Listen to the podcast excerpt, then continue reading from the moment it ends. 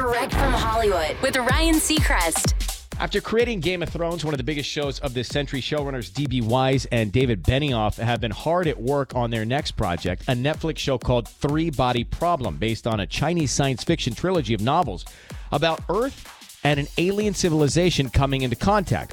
Outside of the source material, very little is known about the top secret project, but one of its actors, John Bradley, who also worked with them on Game of Thrones playing Samwise Tarly, just opened up to NME about the show. And while he can't talk specifics, his excitement should get fans of Game of Thrones hopeful for an equally epic project. John says if David and DB pull this off, it will change the rules of TV again. Fingers crossed, it will have the impact they want. I've never read a script so ambitious. I never wanted something to succeed so much because if it does, the game is changed. You can also catch John in Moonfall in theaters now. That's direct from Hollywood.